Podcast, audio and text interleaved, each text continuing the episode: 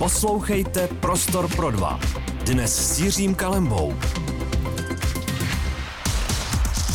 Dobrý den, máme opět pondělí a prostor pro dva, což je v tento den vždy tradičně eh, soustředěno na sport a dnes se budeme bavit o sportu zimním, sportu olympijském a sportu v poslední aspoň dekádě v Česku mimořádně populárním a sledovaném. Ten, tím sportem je biatlon a mým hostem je český eh, reprezentant, ale taky trošku jako influencer a člověk, kterého možná vaše děti znají víc ze sociálních sítí než z televizní obrazovky Ondra Mánek. Vítám tě, ahoj Ondro. Čau Jirko, děkuji za pozvání, vážím si to. No já děkuji, že si to pozvání přijal. Musím na úvod prozradit, že e, naše domlouvání nebylo tak, že bychom si napsali a za den bylo hotovo. Ondra je samozřejmě člověk e, velmi vytížený, velmi busy, jak by se jako řeklo, a má našlapaný program. Teď máš volno chvilku. Přetáčíme, musím říct teda jako na konci prosince. Hele, vrátil jsem se před dvouma dněma z, tří, z takového tří týdenního trimestru závodů a no, tak jsem chvíli doma, ale už 26. To můžu říct. To můžu říct, jako prostě jako tak to ale je, už 20, kontext. 26. po Vánocích jedeme na soustředění na 4 dny do Nového města na Moravě a potom budeme dva dny na Silvestra doma. Po Silvestru máme ještě jeden den volno, kdyby náhodou se to třeba přepísklo. Což samozřejmě neděláme, že jo, ale... Ne, jasně, že ne, to víme, že ne. ale pak jedeme na závody do Itálie, kde to bude další trimestr závodů, což znamená tři závodní víkendy po sobě, jako tomu bylo teď uh, ve Skandinávii. Takže, přátelé, biatlon, závody, cestování, sociální sítě, život obecně, tak nějak všechno s Ondrou Mánkem v té naší dnešní hodině probereme. Poslouchejte Prostor pro dva. Dnes s Jiřím Kalembou. Ondra Mánek je biatlonista a člověk, který je velice aktivní na sociálních sítích a mě by vlastně, a je to asi úplně logická otázka na úvod a já chápu, že se na ní odpovídal, ale naši posluchači tě třeba slyší poprvé, tak by mě zajímalo, z čeho pramení vlastně tvoje touha stát se biatlonistou, kde to vzniklo. Ty jsi sem přijel ze Šumavy, takže já chápu, že jako k běžkám asi takovým jako máš blízko nebo si měl, ale jakože tu flintu si ještě hodíš na záda, kde to, kde to vzniklo. To vzniklo na přelomu mých 13-14 let, když jsem do té doby dělal jenom běžické lyžování, to mi nějak tak bylo jako asi souzený, proč mám staršího bráchu, který teda už ukončil aktivní závodní kariéru, šel, vydal se jiným směrem, protože to lyžování v České republice v tu dobu, kdy on závodil, nebylo úplně, no nechci moc píchat do vosího hnízda, ale nebylo to úplně dobrý pro ty, pro ty ne úplně extra top závodníky, takže se na to vykašlal. No a uh, já jsem začal s biatlonem, to byla éra Soči, kde vlastně český biatlonisti měli opravdu luxusní výsledky a zač- vlastně, teoreticky to začalo už před tou zimní sezónou, teda když olympiáda byla 2014, tak někdy na podzim, nebo spíš už se blížilo k zimě 2013, tak jsem si hrál se strejdou uh, u nás doma na Šumavě, uh, on, stří, on je myslivec, takže... Jasně, no tak. Takže měl zrovna nějakou novou vzduchovku a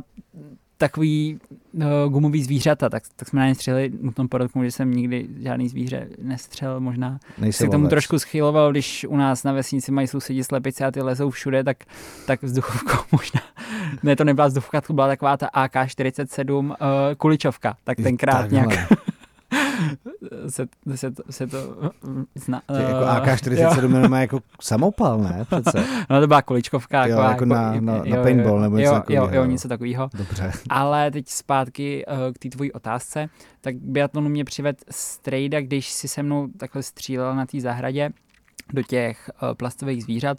Pak jsme šli za dědou, že mě to jako baví, tak děda zavolal tátovi a táta uh, je hodně takový jako, že má nějaký zarytý kole a tak tak tam plácal na dědu, co to jako dětku vymýšlíš prostě za chujoviny, ještě mi tady přiděláváš starost. Přišel domů úplně jako vytočený, co, co to zase dělám, že bude prostě dělat běžecký lyžování a nejde přes to vlák, co vymýšlím, ať se proberu. A pak nějak šel spát a druhý den ráno říká, hele, tak jako chceš to dělat, tak není asi jiný východisko, potřebuješ zbraň na to, že biatlonovou, protože v tu dobu, v, tu, v té době na Šumavě nebyl žádný uh, oddíl biatlonový a někdo tam ten biatlon dělal, ale bylo to na takový úrovni, na který jsme to my dělat nechtěli, protože když už táta jako přišel s tou myšlenkou, že to budu dělat, tak pojďme to dělat a pojďme to dělat ale pořádně, ne tady jako nějaký, jako že máš volno odpoledne po škole, tak si pojď zastřílet. No a za týden už jsme kontaktovali uh, Míru Vargu, uh, což mám pocit, že je olympijský, olympijský vítěz ve sportovní střelbě. On má v Plzni nějaký svůj specializovaný krám na zbraně, a s chodou okolností tam měl, uh, se jmenuje Štajerka, jo, to je pro posluchače to je zbraň, kterou se v České republice střílí do 15 let, od, uh, od 15-16 let se přechází pak na, malorá, na malorážku, což už je takový jako pořádný biatlon a střílí se na 50 metrů. Naopak s tou vzduchovkou se střílí na 10 metrů, takže uh, jsme tam jeli pro zbraň a musím říct, že uh, kdyby tenkrát jakoby naši nějakým způsobem neměli uh, čas a prostředky na to, abych já ten sport mohl dělat, tak bych ho nikdy jakoby dělat nezačal. Takže hmm. to, kde dneska třeba já jsem, nebo co všechno se povedlo za od téhle, od téhle chvíle, od toho roku 2013 do posud je hlavně jako díky mým rodičům, protože ty tomu obětovali plně jako co mohli, než, jako nešlo víc. No jako takhle, ono, když jenom se člověk podívá na to, že ty bydlíš teda pořád na té Šumavě a trénuješ v Jablonci taky? My máme převážně tréninku v Jablonci, je tam taková největší, uh, nebo je tam jediná biatlonová základna v České republice, která je pod, záští, pod zaštícením od Olympu. A tam máme i takový ten běžecký pás nebo pás na kolečkový lyže hmm. a tam na něm trénují i lyžaři, ale je tam taková jako největší základna, přičemž další velký areál v Novém městě na Moravě, který je jako takový je to prostě modernější, lepší, ale tu základnu máme v Jablonci. No tak jako člověk nemusí být úplně premiant zeměpise, aby věděl, že těch kilometrů, který jako kvůli tomu si asi musel urazit, anebo jako ještě budeš muset, je, je dost. Já bydlím na Šumavě, já bydlím tam proto, že na ten trénink běžeckého lyžování je to nejlepší místo v republice. To, to říkala kdysi Katka Neumannová, která tam strávila vlastně celý svůj asi sportovní život tréninkový, protože tam v okolí toho Zadova, Kvildy, Horský Kvildy, tam je ten vzduch takový jako jiný. A my když bydlíme na Šumavě, bydlíme na začátku Šumavy, tak já vždycky, když jdu na trénink, můžu trénovat doma, ale není to tam jako takový, jako právě v okolí toho Zadova, takže vždycky, když jdu na trénink doma, tak strávím, nevím, 25 minut, tam mám v autě, když na to šlápnu 22, tak, tak trénuju, ta, trénuju tam převážně. No. Ale má to takový háček, na Šumově není žádná střelnice biatlonová.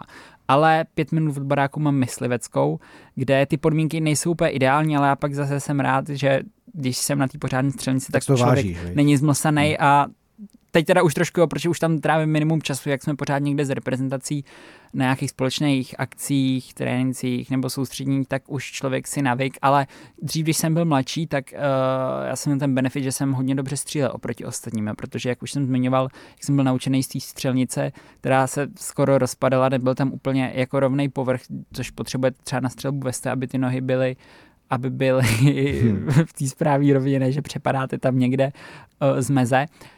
A tak to, to je takhle k těm mým začátkům. No. Ale jako já se budu chtít určitě s tebou bavit o nějaký přípravě, o těch dávkách, o tom, jak je to rozfázovaný, o, o fázích sezóny a tak dále. Ale k tomu, k těm začátkům, já se nemůžu vyhnout tomu Soči 2014, protože já jsem tam teda tehdy zrovna s chodou okolností pracovně byl, komentoval jsem curlingový turnaj, ale samozřejmě jsem zaznamenal ty medaile, kterých bylo tehdy asi šest nebo kolik. A to spustilo biatlonovou mánii v Česku. Ono to už začalo trošku tím světovým šampionátem v Novém městě 2013 a pak to pokračovalo a samozřejmě generace Ondra Moravec, Michal Schlesinger a Gábina Koukalová, Soukalová se, se, se postarali o to, že z biatlonu se stal nejsledovanější sport. Já jsem to i pár pár let moderoval v rámci jako české televize světových pohárů, tak vy, ty čísla jsem viděl i když nebyl úspěch, i když nebyl český zástupce, tak závody prostě v všední dny měly 100 tisícový sledovanosti. A ty si do tohohle vlastně nastoupil. To znamená, jako, že vnímal si nějakým způsobem, že najednou jako děláš sport, o který je fakt jako je tady v Česku jako zájem, protože dřív tady ten statut měl fotbal, hokej, vím, že jsem u populárního sportu. A biatlonisti tohleto dřív jako rozhodně neměli. A vy jste první vlna, kdy ty si najednou jako začínal v době, kdy biatlon byl tady jako skoro až národní sport. Když je 14-15 let, tak si myslím, že tohle to úplně nevnímáš. Dneska to vnímám jako jinak, protože čím jsem starší, tím to samozřejmě vidím i ten obrovský dopad té sledovanosti. ale v tomhletom věku to úplně... Prostě děláš, co tě baví. Děláš, co tě baví a viděl jsem tam nějakou jako ženskou, který se prostě dařilo, dobře u toho vypadala a on, uh, hodně lidí říká, že ten biatlonový boom byl, samozřejmě bylo to i díky jiným lidem, ale prostě ty zrovna, ty, ty neměli úplně takovou jako takový mediální přesah nebo sílu jako právě ta Gábina a já si myslím, že to je hlavně, hlavně teda jako díky ní, no, protože prostě dalo se, dalo se na to koukat a, a no, tak... tak jako byla to i zajímavá osobnost, jo, že prostě jo, jo. zapomene si A jsem tam uh, nějaký, skan, na, nějaký skandály, to prostě to, ty lidi baví, já to vidím, hmm. vidím dneska u sebe, že jsou jako, jako jiní sportovci, jsou třeba mnohem lepší, ale já vím, že prostě u mě, u mě čekají ty lidi, co zase kde vyvedu a no. Ale k tomu, se, k tomu se taky dostaneme, takže pojďme možná za chvilku s Ondrou Mankem na sociální sítě, když posloucháte pondělní prostor pro dva. Posloucháte Prostor pro dva. Dnes s Jiřím Kalembou. Mým hostem v Prostoru pro dva je biatlonista Ondra Mánek, se kterým jsme zmapovali jeho začátky na Šumavě a jeho začátky se střelbou. Nějakým způsobem se propracoval, ale e, samozřejmě taky nejde odhlednout od toho, že máš jako zhruba nějakých 50 tisíc followerů, což na to, že promiň teda, si jako žádnou medaili ze, ze seniorského mistrovství tam nepřivez ani z olympiády, jako třeba Michal Krčmář a máš stejně čísel jako on, tak e, si člověk říká, ty jo, kde to jako vzal, kde, kde si našel cestu k sociálním sítím a těm vylomeninám, který tam provádíš, ke kterým se samozřejmě dostaneme. Já jsem začal, když mi bylo 12-13 let, uh, točit nějaký videa na YouTube. Jako teď zpětně to bylo samozřejmě trapné, ale kdo, že jo, nebyl v jako trap... 12, no, kámo, kdo, prostě. kdo, kdo, nebyl trapný, to, jako, to k tomu jako patřilo, ale já jsem uh, vyrůstal ve Vimperku, mám staršího bráchu, a ten měl samozřejmě spolužáky, že jo, velká škola a teď je tam najednou nějaký jako mladý kluk, co začal dělat něco, co bylo jako jiný, jo. Hmm. Takže takový ten rok počáteční, když jsem tohle začal dělat, tak byl takový těžký, jo. že jsem šel vždycky po chobě, tam někdo jako, no, určitě víš, co tím myslím, nějaký keci, no. narážky, cokoliv, ale já jsem přesvědčený, že to je vždycky, když člověk začne dělat něco jako jinýho, než jsou nějaký zarytý stereotypy, tak mál, uh, vždycky málo která ovečka vystoupí z toho hnízda. Ale dneska třeba, nebo už to, ono to pak jako přestalo, jo, třeba po dvou, třech letech a dneska ty lidi, co měli nejvíc jako keců, tak třeba něco chtějí, posílají nějaký nabídky, že jestli nemůžu jako propojit nebo něco zpropagovat, tak jako snažím se třeba vyhovit, protože si říkám, že tak proč ne, tak taky, taky dospěli v té hlavě vidí to teď jinak, ale je to, jako, je to, je to příjemný teď vidět.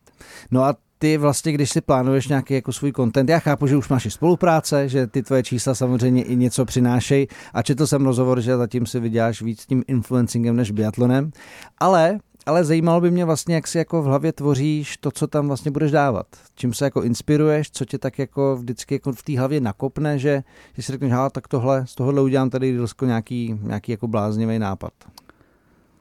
Prakticky já o tomhle vůbec jsem jako nějak nikdy nepřemýšlel. Teď se teda snažím o tom trošku přemýšlet, že jsem si říkal, že když se jako ten biatlon zajímá tolik lidí, takže by nebylo vůbec, vůbec od věci jim tam dávat i víc tohle obsahu. Já jsem to dřív tolik nedělal, uh, jel jsem tam prostě to, co dělá každý a nebral jsem ten biatlon úplně jako to, čím se odlišuju, ale za posledních pět let jsem to začal dělat úplně jinak, protože těch lidí, co dělají ty věci stejně, jako strašně. A hmm. hmm. za mě je to jako nezajímavé, je to všechno jak přes kopírák, když to teď, když je tam nějaký blázen na lyžích a nabídne nějakou, nějakým způsobem přidanou hodnotu, tak to ty lidi baví, že jo? A je to to, co mě odlišuje, ale nějakým způsobem já jsem jako hodně spontánní, a dávám tam od, od, od čeho trochu. Občas je trénink, pak, pak se někde pohádám, pak, pak mě někdo urazí, pak, pak doma něco se ségrou mladší, teď v pubertě, tak to je, to je taky jako já, slušný kap.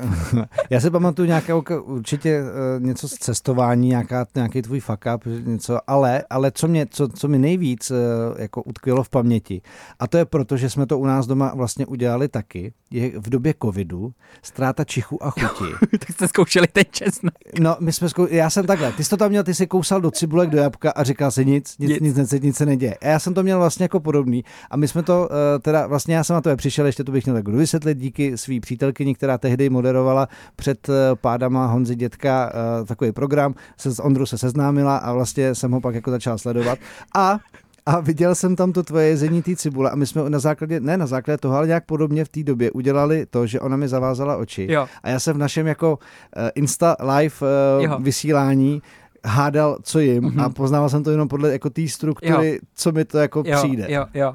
A, a vlastně tohle to jsou přesně takové ty věci, které ano, neplánuješ si je a zároveň je to taková blbost, na kterou Jo, když a- se někdo podívá s tou zkušeností, říká, ježiš, to je vlastně fajn. Jo, a ty lidi to hrozně baví. Jo. Já mám třeba, uh, jak ví, trošku já mám třeba kameramana, který pro mě jakoby pracuje a vždycky, když něco točíme, je to krásný, prostě je to fakt jako luxusní, tak nikdy to ty lidi nezajímá tolik, jako když mě třeba natočí máma, teď tam má prst do toho, nebo táta nějaký přeřeky, plácen tam úplně jako hovadinu, tak to je, to je vždycky lepší.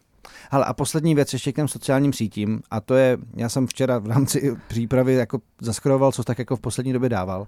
A, a přimělo mě to se zeptat na jednu věc. Oni sociální sítě jsou samozřejmě o tom, jaký životy bychom chtěli žít a, a nikdy o, o takovém tom jako rozjuchaném životě, který není vždycky úplně rozjuchaný. A ty jsi tam měl fotku a byl to nějaký letní šampionát? Z tohohle to hradu, To- vím, z vím, tohle- co myslíš. A ty jsi tam prostě byl jako úplně, úplně down a, a vlastně si se těm lidem svěřil ze všech svých pocitů, z toho, jak ti vyplo tělo, kvůli tomu, jak se zhnal a jakým, jakým režimu asi Hmm. divokým si byl.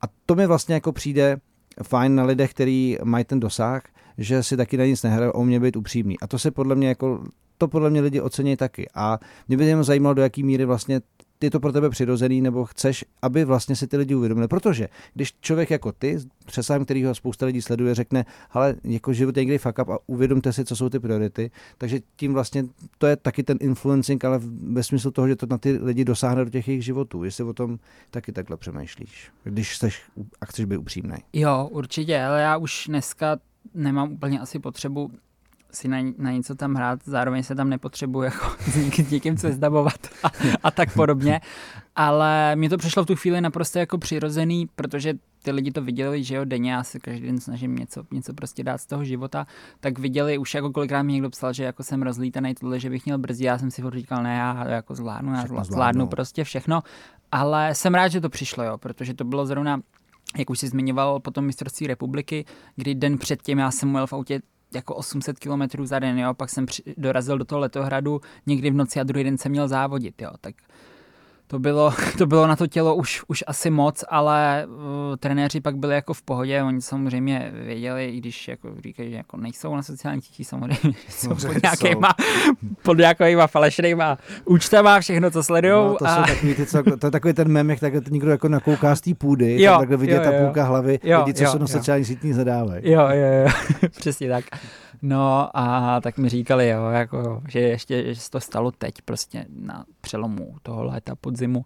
Kdyby se tohle stalo v zimě, tak to asi není úplně optimální. Já jsem se z toho poučil a od té doby už, už takhle se snažím bláznivě nefungovat. Samozřejmě je to pořád možná za nějakou hranou, co si někdo normální třeba dovede představit, ale já si myslím, že za ty roky mám už tu hranici trošku poposunutou, že, že teď je to na mě optimální. OK, tak jo, tak opustme teď na chvilku zase svět sociálních sítí a vrátíme se k biatlonu, k trénování a taky k závodění. Posloucháte Prostor pro dva. Dnes s Jiřím Kalembou. Posloucháte pondělní prostor pro dva. Mým hostem je stále ve studiu biatlonista Ondra Mánek, který byl mládežnickým reprezentantem, juniorským, dorosteneckým, ale zaznamenal už ten přechod do té dospělé kategorie a eh, mluvil tady o tom, že se vrátil za závodu, což byly závody takzvaného jako Ibu Cupu, toho, toho nižšího poháru a mě by vlastně Ondro zajímalo, jaký ten střed eh, nebo ten přechod vlastně, protože v každém sportu, každý sportovec to zná. Mládežnická kategorie a pak přichází ty dospělí a tam, tam najednou potkáš jako vlastně uh, úplně jinou výkonnostní úroveň, kterou si do té doby nezažil. A je, někdy ten náraz bývá těžký na, na zpracování, tak jak to probíhá u tebe? No, je to těžký, já se zatím nebudu nějak, nějak tajit. Teď uh, jsme s Jirkou mluvili předtím, než začal rozhovor, tak Jirka, že se v biatlonu vyzná dost, jak už zmiňoval, jak sám několik let komentoval. No, pár let, ale to jako nehraju se na experta. Ale třeba v minutě na, uh, my máme různé disciplíny, tou nejkratší je sprint na 10 km, tak pro, pro srovnání třeba tam máte v minutě, já nevím, 40 kluků, 30 kluků a v těch dospělých jich je třeba 60, 70, no, Takže to má ohromná vyrovnanost. Jako. Hele, strašná, a jo. teď, a teď ty teď mě vlastně zajímá, když tohle to jako zjistíš, co to znamená pro tvůj trénink, protože vy trénujete neustále střelba, teď samozřejmě nenatrénuješ podmínky, ale střelba je ten jako základ, ale zároveň teď už jako biatlon, a to dřív asi možná bývalo třeba 80. léta, ten, kdo nebyl rychlý na běžkách, tak šel, na biatlon, na biatlon, to už jako neplatí, protože ty běžecký časy některých nejlepších biatlonistů si v ničem nezadají s těma klasikama jako specialistama. Tak jak potom vlastně probíhá zlepšování třeba ještě v té běžecké části, kde nechceš, aby ti ujel vlak a pozná se třeba, že na to máš vlohy, dá se nějaký časový úsek třeba jako tréninkem dohnat, anebo už je to pak třeba daný, že, že zkrátka na Johane sebe jako asi nikdo mít nebude. Ne, to, to asi jako nebude, já chápu, no. že tam je to, jak když bych si chtěl hrát s LeBronem Jamesem, prostě jako nejde. Ale jak to teda zkrátka probíhá potom v, tý, jako v tom tréninku, jak teď to jako upravuješ, nebo čím se dá zlepšit? Těžký. No, to je těžká, tě, těžká otázka. Já No no, nejsem to úplně tady. dobrý příklad toho, ale nechci říct, že kam mě, kam mě postaví, tam stojím to vůbec ne, ale já jsem měl, nebo mám trošku takový jako problém, že, uh, že v tom tréninku já si, nechci říct, že si jako uberu, ale, ale já trénuji jako podstatně méně než třeba ty ostatní kluci, co v tom týmu jsou, pak vždycky, to, když jsme byli mladší, tak, tak byli na mě vytočený, že, že se to povedlo líp, ale Uh... uh, že to je tvůj styl teda, jo? že ty víš, že by ses nechtěl přetrénovat prostě. no, no. Jo, je to takhle. Dobře. ale pak v tom závodě zase naopak si myslím, to že se jako zmáčknu pořádně, jo. ale, ale no, radši rychle dál. Hele, dobře, tak jo, fajn, nebudeme se bavit o tréninku, no ale mě zajímají ty závody. Mě zajímají závody z hledis, samozřejmě, jako já, když jsem ve studiu se povídal s Ivanem Masaříkem a, a s Romanem Dostálem o tom, jaký byly ty oblíbený střediska a kde je jaký, vlastně jaká trať, převýšení a tak dále, tak ty třeba profilově ti vyhovuje co? Co, co, co tak jako je pro tebe jako dobrý, kde se cítíš fajn? Uh, my jsme teď závodili v Šušnu, což je v Norsku pro upřesnění diváků.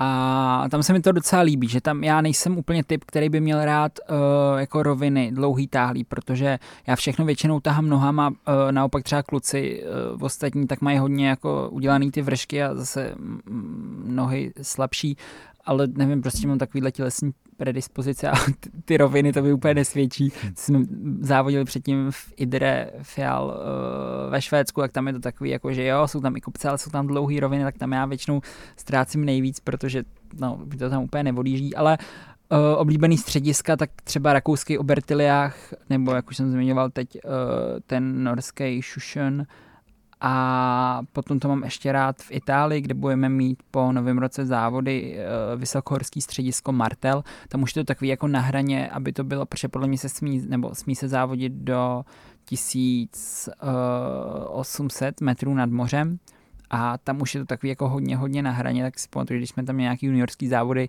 předloni nebo loni, tak tam jako závodníci normálně kolabovali, protože tam v té nejvyšší pasáži té trati ty, ty, ty tepy jako vyletí úplně na maximum a není to, není to pak nic jednoduchého, ale já s tímhle nemám úplně, musím zaklepat problém, tak tam, tam se těším. Když je ta sezona, a asi posluchači znají světový pohár, tak vidí, že to je prostě strašně moc závodů. To je jako na vašem sportu na jednu stranu samozřejmě hrozně super, ale i pro novináře, pro vás samotný to jako musí být vlastně jako blázinec. Je několik zastávek, na každý prostě jdete sprint, stíhačku, pak masák, když se do ní jako může dostat občas tu a tam nějaká ta štafeta. A mě by zajímalo, když seš vlastně takhle na tom tripu, teď třeba jste teda měli ty uh, severský střediska, tak jaký je vlastně jako harmonogram, aby se z toho člověk úplně nezbláznil, nebo ta rutina je prostě součást toho, na co musíš být v té závodní hlavě zvyklý, že, že prostě jako ano, je tady nějaký trénink, nástřel, pak jdeme na závod a pak zase další den a pak zase a pak se stěhujeme a zase zase na další hotel a tak dále. Jak jsi na to vlastně zvyklý? Tak z tohohle, to zá, z tohohle závodního režimu, přesně jak si teď říkal, já se omlouvám, ale mě z toho trošku už úplně jako jebe, protože máš jako trénink. Nebo hrabe, řekněme. Jo. A dobrý, nejsme na český, takže jako tady to si jo, dovolíme. Jo, jo. Máš uh, vždycky nějaký trénink, uh, uh, střídá se to, že jeden, jeden závodní týden to mají holky ráno a ten závod. A, a my to máme odpoledne a pak se to zase prohazuje. A takže když nemáš, závod, když nemáš závod, tak máš trénink. Ale ten trénink trvá dvě hodiny jo, za ten den. A po zbytku času si jako můžeš dělat, co chceš, což je pro mě super, že si zvládnu udělat to, co potřebuju. Mám si rýlsko nějaký. Dělá si rýlsko nějaký, nebo nějaký storíčka prostě, jo. A to je klid. Jenže jak si na tom stejném místě, tak to ti přestane po dvou dnech jako bavit, jo. Hmm. Takže teď už jsme měli po 14 dnech, to bylo takový jako hodně náročný, ale já vždycky jsem na pokoji uh, s kolegou Luďo Abrahamem, který studuje uh, docela náročnou vysokou školu, mě teď vypadá ten název, což je trošku, tro, trošku, trošku trapný, ale ten se furt učí, no pak dělá nějaký, samozřejmě nějaký kraviny ještě s ostatníma klukama a volkama, takže snažíme se nějakým způsobem uh, to vydržet, ale není to asi úplně pro každýho tenhle ten režim, hmm. protože ať se to nezdá, tak máš jako, ne v, trénink, ne v tréninkovém období, ale v tom závodě máš dost volného času. Samozřejmě tam musí zařadit nějakou regeneraci, máme takový lymfodrenážní nohavice třeba, nebo všude s námi jezdí uh, fyzioterapeut, takže třeba obden na masáž kvůli regeneraci a tak, ale no, je tam toho volného času hodně. Což eh, ale na druhou stranu teď eh, jako jsou takový ty trendy různého toho sebe, poznávání, zlepšování coachingu. Nedospěl si k tomuhle, jako že by se ještě takhle třeba nějakým způsobem rozvíjel jako dál? Protože ono to pak jako té hlavě pomáhá vědět si, kdy si otočenou, no. nemít takový ty zbytečné myšlenky a, a prokrastinovat a tak dále. No. To já bych možná teď maličko potřeboval, jo, protože dřív jsem byl zvyk, teď se přiznám, že ta střelba nebyla úplně tak, jak jsem byl zvyklý, protože když jsem byl mladší, tak jsem byl zvyklý, že dávám jenom nuly, nebo jsem tam nějaká jednička. Teď, teď jsem si skonil poslední závod v tom Norsku, že jsem střílel nula, uh, nula, jedna, pak jsem to byl jsem dobře a pak jsem tam poslal dvě chyby, no, tak, hmm. tak ta hlava, já jsem přesvědčený, že ta střelba je hlavně o té hlavě, jo, protože na tréninku střílí většinou výborně jako všichni, přepneš do závodu a já to nemám úplně, že bych byl nervózní. Jo. A před těma závodama nejsem prakticky vůbec nervózní, to dobíhám na start třeba pět minut předtím, než, než mám startovat. Ale uh, jakmile něco třeba řešíš v hlavě nebo jakýkoliv problém, uh, tak se to promítne na tu střelbu. A to já jsem teď jako trošičku tam měl něco málo a, a už, už, už se to projevilo v té střelbě. No a jakým způsobem se do toho třeba právě promítá i to, že tam teda jsou třeba možná teď i jako zkušenější, rychlejší běžci a člověk, když to chce jako dohnat, tak pak je třeba možná v té větší tepovce, než na kterou je zvyklý, mm, nebo to... se do toho, nebo je to o zkušenostech, jak tohle to vlastně tuhle polohu najít? Je to, myslím, o zkušenostech, na to se vůbec nemůžeš jako nějakým způsobem soustředit, že tam mm. je někdo lepší a vždycky se snažím to svoje tempo, protože uh, jakmile třeba v prvním kole jdeš závod, nevím, sprint, tak to je na tři kola, na tři, 3,3 kilometrové kola. A když třeba to první kolo přeženeš, jedeš s někým, kdo to tempo má jako rychlejší, tak v tom druhém už si jako nejsi schopný podat ten výkon, který chceš a je to pak jako horší než lepší, jak si myslím, že člověk by měl jezdit samozřejmě jako pořád uh, nechci říct se nějak šetřit, ale každý má tu výkonnost nějakým způsobem jinou, tak je třeba soustředit sám na sebe a posouvat se sám, ne úplně si vždycky, to se mi hmm. taky stalo jednou, že jsem se chytil nějakýho, uh, to byl, nevím, tenkrát z nějaký nor, nějakých závodech, jel jsem s ním to první kolo, pak jsem jako, se mi no klepaly nohy, takže... byl asi trošku dobře vybavený běžecky, viď? jo. No jo, ale oni jsou jinde i v té jako vlastně v té Ačkové kategorii, teď je teď vidět, jako že v první desíce je asi sedm norů a je vidět, že ten jejich, ta jejich škola, nějaký trénink a, a evidentně prostě progres je, je, je dál před tím zbytkem světa. Ne? Souhlasím. Dobře. Dobře, dobře, tak jo, tak jste jsme takhle probrali takhle tu Ondrovu, řekněme, závodní rutinu a u biatlonu samozřejmě ještě zůstaneme. Mě samozřejmě zajímá, jak vnímá ten jako současný světový pohár, kam by se jako i Ondra rád někdy posunul třeba a pak se dostaneme možná i k nějakým jeho dalším soukromým záležitostem. Posloucháte Prostor pro dva. Dnes s Jiřím Kalembou. Pořád posloucháte pondělní prostor pro dva eh, s Ondrou Mánkem, biatlonistou, který eh, momentálně teda působí eh, v české reprezentaci v nižším Ibu Cupu, ale mě by Ondro zajímalo, jaká teda vlastně vede cesta do toho svěťáku a jak ji můžeš úspěšně absolvovat.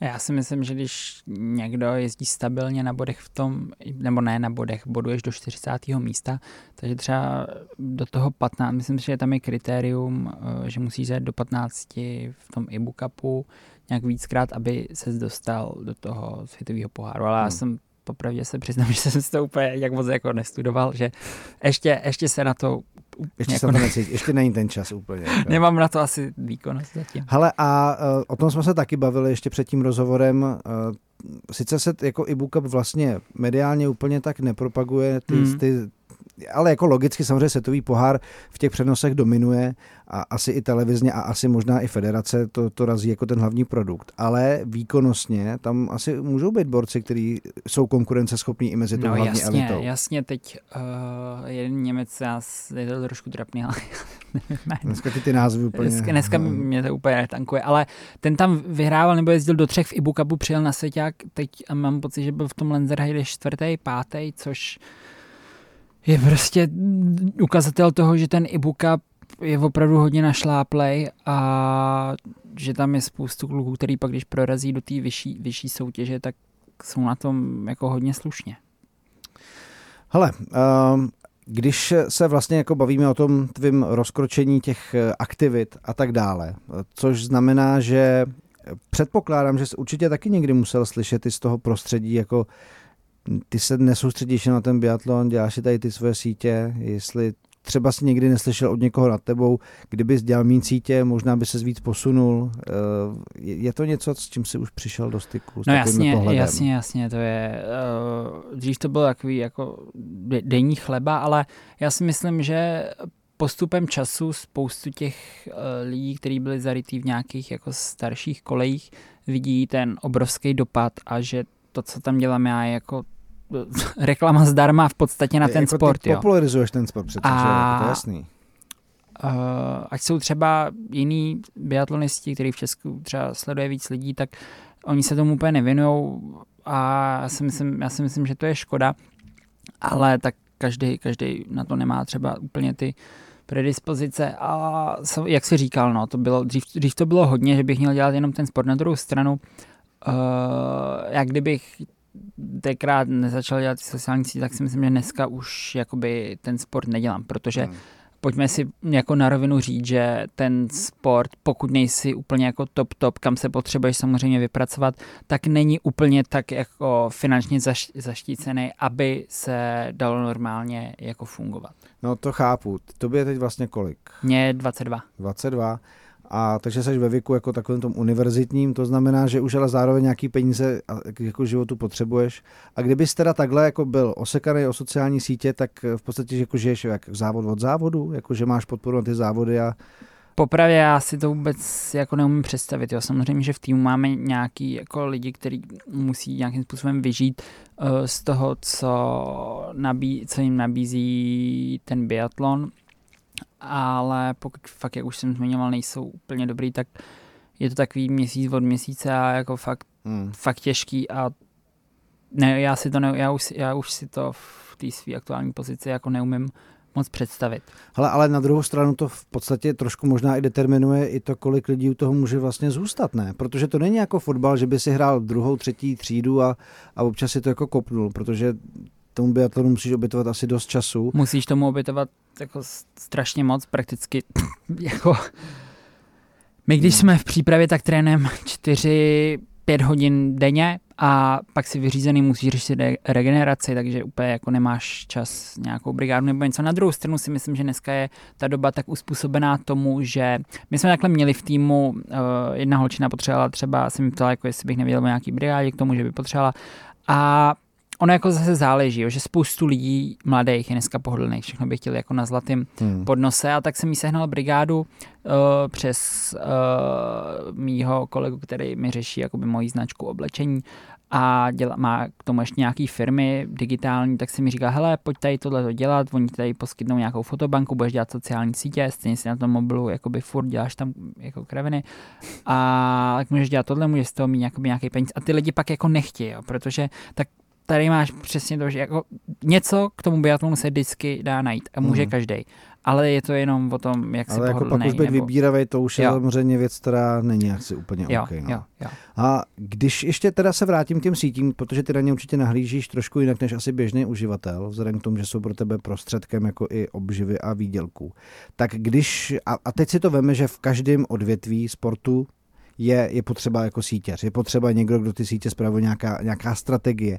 Když třeba vidíš biatlonový sítě, myslíš si, že jdou jako, sledují nějaký současný trendy, směr, nebo bys třeba za sebe viděl, jako že by se mohli líp posunout? Jak to máš? Ty biatlonové sítě aktuálně jsou dělaný naprosto luxusně, já fakt nemám, nemám co vytknout, tam to dělá Karel Hal, Halberstadt, ale teď už... Český určitě. A třeba i Ibu? I, i to Ibu, i to Ibu vlastně za, za, zakládali teď TikTok a tyhle ty věci, že se snaží s tou dobou, protože ví, že to bez toho nějakým způsobem úplně nejde. A zároveň teď jsme jakoby v fázi, kdy i uh, to interní prostředí těch lidí, co dělá třeba ten český biatlon, ty sítě, jakoby už mě vnímá, si myslím, taky hmm. jako, jako jinak. Ty chtěli dělat jako ně, něco, něco společně, takže si myslím, že tam něco vymyslíme. Zároveň uh, ex-biatlonistka Evička Puskarčíková se taky teď bude hodně zapojovat v rámci uh, blížící seho, uh, blížící seho mistrovství světa v Novém městě. Takže já si myslím, že tohle je všechno důležité jakoby do, do toho zakomponovat a že to pak začne sklízet svoje ovoce, jako je to dneska, by to bez těch sociálních sítí nešlo. A ten český biatlon pořád tam má jako myslím si, že teď mají o něco málo, asi o 500 followerů méně než já, tak jako se trošku předháníme. Ono přes to léto jim to zase, zase spadne mě, jak to stejně jak konstantně, tak, tak trošku spolu uh, symbolicky. To zajímavý souboj. Mánek versus český biatlon. Bulvární titulek. Mladý influencer valcuje český biatlon. Uh, dobrá, hele, sítě, sítě super a já bych asi šel do takového finiše toho našeho rozhovoru s Ondrou Mankem. Posloucháte Prostor pro dva. Dnes s Jiřím Kalembou. Zmínil Ondra Mánek v našem rozhovoru v Prostoru pro dva nové město několikrát a to je samozřejmě, asi se to dá označit jako meka současného českého biatlonu. Bude tam mistrovství světa a když tam teď byly v posledních letech světové poháry, tak eh, tam mířili desetitisíce lidí. Já jsem tam sám taky byl a je to vlastně neuvěřitelný. Myslím, že Martin Furka to označil tehdy jako Super Bowl biatlonu, že takovýhle event ve světě v podstatě není a to je fakt co říct, co se tady během pár let povedlo vybudovat a i co vlastně říkáš tomu, když tam vidíš ty masy lidí na té vysoké? Já se přiznám, já jsem tam nikdy nebyl. Kámo, ale viděl jsi to, ne? Viděl, viděl jsem to, no to je, to je něco neskutečného. Já si myslím, že uh, pro toho českého závodníka, když tam jede, tak je to jako, to musí naskakovat husina a nedovedu si představit, jak se tam musela cítit tenkrát 2.17 Gábina, když tam vyhrála teda Basák, to je jako, když máš za sebou, já nevím, kolik tam bylo. Ty tribuny se prý otřásaly. Jo, jako. Úplně. Musí být strašný adrenalin. Mm. No, ale každopádně asi se dá čekat na Vysočině zase tenhle ten svátek. Já teda nevím, jestli tam půjdeš podívat nebo budeš koukat v telce, protože uh, je, to, je, je, to, je to mimořádná záležitost jako v kontextu českého sportu asi, protože takováhle atmosféra bývá skoro až jenom jako na hokejovém mistrovství světa. Víš? Jako to je, anebo na fotbalovém jako stadionu a to je neuvěřitelný. My jsme tam měli v roce 2019 mistrovství světa na kolečkových lyžích a to tam byly tak jako, bylo tam taky hodně lidí a teď já jsem byl takový junior mladý, že jo. Teď jak máš z toho strach, tak jsem přijel na první lešku, minul jsem hned všech pět, pět terčů. Ty jako neomylný střelec, jo. tak ono, když máš za sebou fakt jako, a to tam bylo, já nevím, tam mohla být třeba dvacetina lidí, co mm. je jako na ten svěťák a i tam ty tribuny byly jako v podstatě plný, tak je to takový něco jiného. Dneska už třeba bych, jak jsem starší, jak bych to vnímal jinak, ale samozřejmě uh, ta nervozita si myslím, že tam musí být jako fakt velká ještě v domácím prostředí, to je, to je brutální. Ale a teď pojďme na úplný závěr, trošku mimo biatlon. Co tě baví? Co kromě biatlonu, co kou, na co koukáš na Netflixu? Dej nám nějaký tip na dobrý seriál v poslední době. Co tě zaujalo, kdo tě baví? Pojď nám ještě říct na závěr tohle. Ty, tak teď, teď jsem Uh, na Netflixu si přiznám úplně, úplně, nebyl, protože jsem musel řešit před Vánocema spou, spoustu věcí, protože uh, mám jako vlastní kolekci svého oblečení, tak před těm Vánocem byl velký zájem a to samozřejmě tam byly nějaké jako problémy tohle, takže jsem úplně na nic nekoukal. Takže logistika, jo. Jo, jo, jo, logistika, hmm. teď jsem byl v tom Norsku, jak sklad je v Liberci. Teď... člověče, teda jako, to je hustý.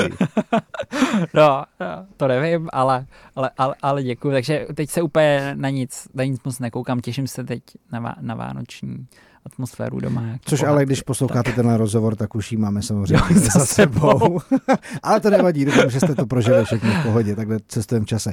Nic, ale Ondro, já tě nebudu už víc mučit, každopádně byl to jako velice zajímavý vhled do tvýho biatlonového fungování, biatlonového života a zase jsme se asi trošku možná dozvěděli něco víc o tomhle sportu. Takže ať se ti daří, ať už na poli samozřejmě tvýho influencingu, podnikání a i v tom biatlonovém životě. Já moc děkuji za pozvání. S Jirkou to tu bylo bylo fajn.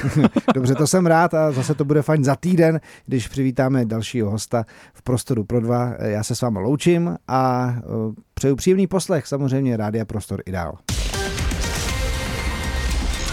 Prostor pro dva a Jiří Kalemba. Každé pondělí ve čtyři odpoledne.